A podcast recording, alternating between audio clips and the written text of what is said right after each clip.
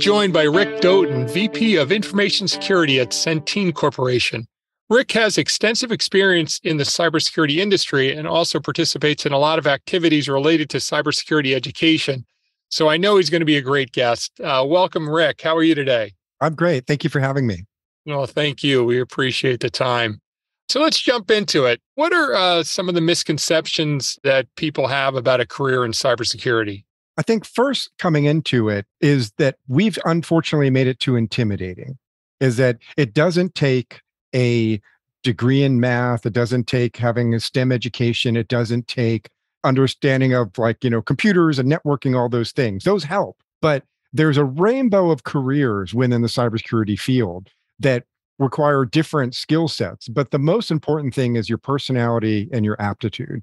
And so I think that's probably the biggest misconception is that people who may be in audit, accounting, legal, or whatever, who would be really, really good candidates for cybersecurity positions and different things, don't feel like they have the opportunity to move over into them. And then unfortunately, you know, we have limited it based on, you know, requirements of having a degree or yeah. certifications and yes. things like that, which has carved out a lot of people who may have been great candidates that didn't feel that they were qualified or didn't get past the HR process. No, I think it's great because we've definitely talked with uh, n number of lawyers that ended up making the switch to become CISOs and things like that. So I think you hit on like two really good points. One is people have to understand it's more than guys in hoodies, hands on keyboards, cranking as pen testers. And then the second piece of it is that it is a very broad spectrum of the types of people and the types of skills. So I think it gets into kind of our next question. You hit on a little bit, but you know, what are the qualities that you think are essential for cybersecurity roles? Really, it's about aptitude, and it's about it's kind of like how they say detectives and teachers are born and not made. Certain roles in cybersecurity are that way as well. You mentioned pen testing. I ran pen test teams for 10 years from late 90s, late 2000s. Early on, most of the people, nobody had a degree in computer science. Actually, maybe one person in the early teams but it was a ragtag group of people who were had degrees in accountants, accounting. One had entomology degree, bugman, psychology. I have a degree in English literature, and so it really is just about pattern matching, spatial relations, looking at those types of things. There's an aspect to it that there's a, a girl on TikTok who I think is a waitress in Chicago that goes and uses open source through social media to find somebody's birthday. And I'm like, that's brilliant. She figured that out on her own. That's the kind of mindset. And there are some personality tests that help determine where you fit into that mindset. So, a lot of times, what I am looking for when I'm interviewing is that personality. How does the person fit into the team? How does the person want to grow? What areas do they want to move into? What are their interests and what are they really good at doing? You might be just really good at organization. You might be really good at like finding things, but you may not have the follow through to fix things. So it's like, okay, well, this is a great role for you. Yeah. Again, running both people, you know, the the pen testers are kind of and the forensics people are like two sides of the same coin. It's the same personality. Yeah. One finds problems, one's like does detective work to figure out how they got in and you know what happened. And so those are very similar. But when we get into governance, risk, compliance, we get into architecture and audit and things like that, then we get into softer types of skills that are really important. Yeah, I think about it as being, you know, are you a learned person? Are you constantly on a journey to learn new things? And also, do you want to work in a dynamic environment? If you have those two types of qualities, you're going to love cybersecurity because it's constantly right. changing. There's always something new to learn that you're never done with yeah. the journey of learning because the attack vectors and our creative yeah, adversaries continuing improving you're falling behind and then yeah. that dealing with uncertainty so that's another kind of line of questioning is like how do you feel about going against a problem that never been solved before like when pen testing or a yeah. problem that you've never addressed before and how are you going to kind of resolve that so there are certain people who i've interviewed years over the years that are a lot smarter than i am much better pedigrees and way educated but they just don't have the personality type to deal with the uncertainty and the dynamic aspect of this type of career yeah. Well, you mentioned another thing about uh, resumes, or I should say resumes, uh, job spec requirements. I think us as practitioners have to, we all complain that there's a shortage of people, but yet every time we post a job position, it's like 10 years of this, five years of this, this and that. That's like, we've set the bar so high. So I'm just wondering if you think about these two qualities, the essential qualities that you look for, any ways for people to kind of display that in their resume? Have you thought about that? Yeah. And you bring up an excellent point because the HR department's really are our biggest limiting factor. And they're doing their job, which is, you know, if you want someone in this labor category or this pay band, they need to have these requirements.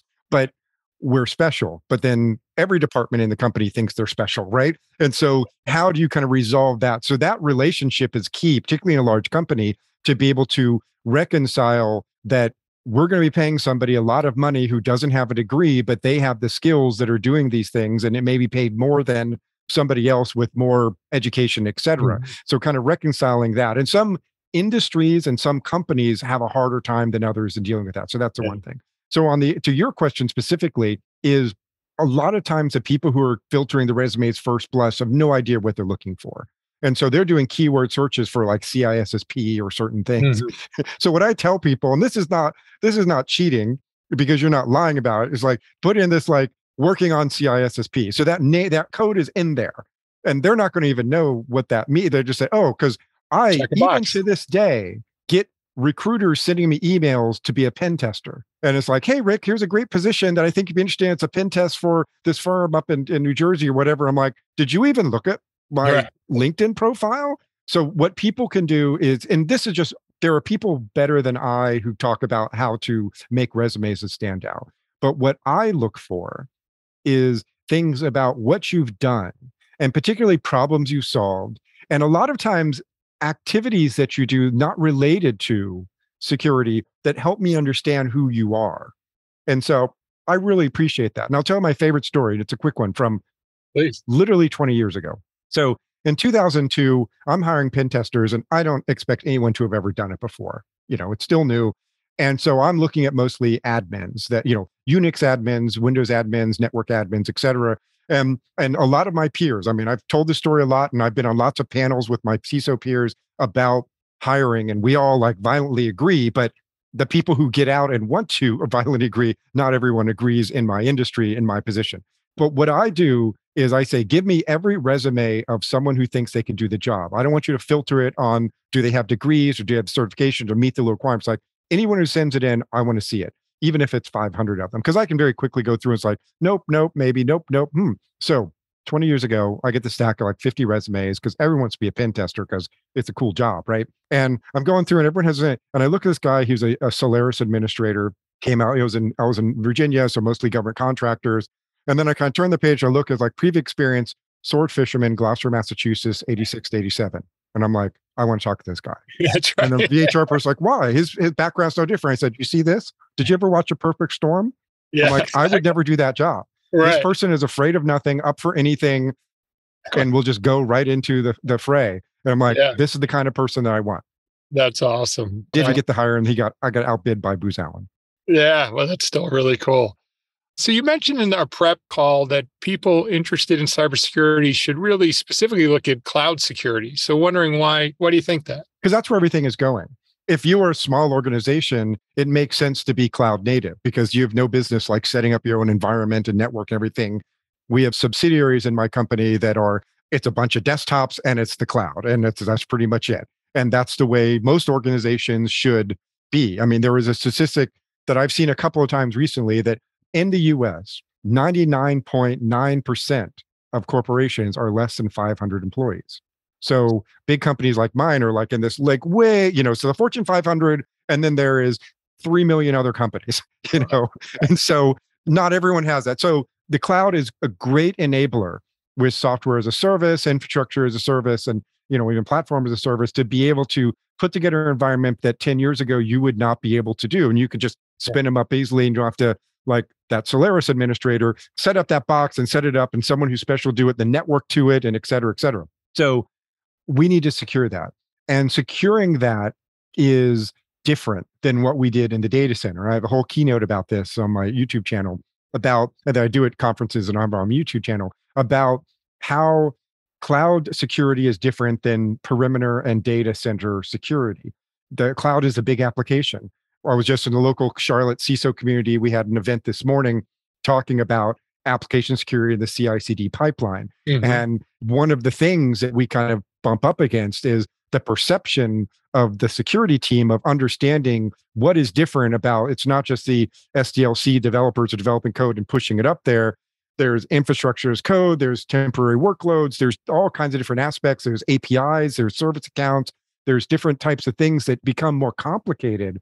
Securing them is not done with traditional tools. In fact, traditional tools don't work in the cloud in most cases. And one of them being like posture management is something that fills the gap that traditionally a vulnerability scanner would do. And now I can't see this because of this micro segmentation and these virtual networks. Is like, I can't like see any of that. So I need something that's in there to be able to do it. So that's why if you're looking to, you know, unless you want to like deal with legacy organ legacy platforms, the cloud is the way to go because that's where everybody's going. It's like I think Wayne Gretzky says, when you're playing hockey, don't go to where the puck is, go where it's going. Exactly. Yeah. And it, it absolutely is. It's a massive wave that's been going on for a while. And date myself too, because I worked at a, a, company that no longer exists today. Well, exists as a part of Dell, but EMC. And I remember in early 2000 what it would take a company to set up a website.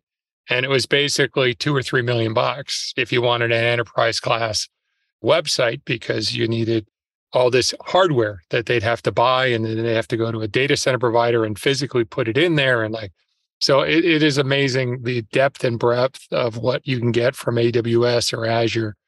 It is really impressive and to your point if you want to get cutting edge skills uh, it is in cloud security so i agree with you 100% on that and uh, EMC, as a perfect example, is like that storage. You pay a million dollars for yeah, you want a big storage arrays, and now I can just go and spin up yeah, couple three terabytes yeah. with the click of a button, yeah. and it costs me dollars. yeah, exactly, exactly. No, it's definitely changed. So you hit on this a little bit in one of the prior questions, but I know you have very strong opinions about security certifications. So, what do you tell our listeners a little bit about your perspective on this? My perspective is it's less important than real work experience. But before I start ranting, I will preface by saying that there are some organizations that require to have it. There are some roles that require to have it. My current role requires me to have certain certification just to be able to make sure that I'm this high enough to ride the ride. I got my CISSP in 2009 when I went to Lockheed Martin because 8570.1 requirements for the government to have certain certifications for certain billing rates. Mm-hmm. Understand that that is there. But I have looked at people who eh, throughout my career who have lots of certifications are, you know, it's not a substitution for real experience. For people like me who know the difference, you know, it's like that goodwill hunting line where the professor said, you know, listen, there's four people understand difference between you and me, and I'm one of them. And that bothers me. To everybody else, they don't know the difference between us. And so we know the difference between someone who has, and I literally knew somebody who had on their business card back when we had business cards. Their certifications went on the front and then around the back of the business card because he had 15 certifications. There was something that was that was like one of their pride. They had spreadsheet of the company of who had more certification. I'm like, when I see that, I see when are you working? Could you spend all your time in class studying and doing things? Now, go back to my first statement that there might be a requirement, and I understand that.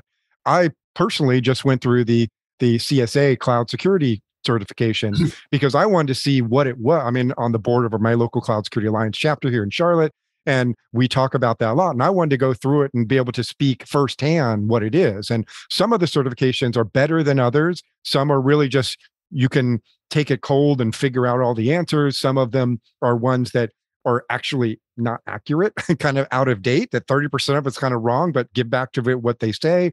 And some of them are not very practical and that okay this is all great but it's all academic that you'll never use in the real world. So there are certain ones that i have more respect for than others. So going back to like the core question is like if you want to get into it as an education it's a good thing to start with because it's a structured way and for when you're coming in new it's perfectly fine to like start with that security plus maybe start working for cissp get into ISACA and a cisa or things like that as you're kind of getting into it. But once you're a practitioner and you're working then unless there's a specific thing you need for a requirement because some contract needs it or hey i need to be certified in you know a palo alto or cisco or something like that to that then i would say focus more on trying to find education around more than certification because that's what i'd be looking for i know that's yeah. a much longer answer than i expected no no it's an excellent answer and I, I think for us when we're hiring people at the entry level, it is good to have you know, a certification or two.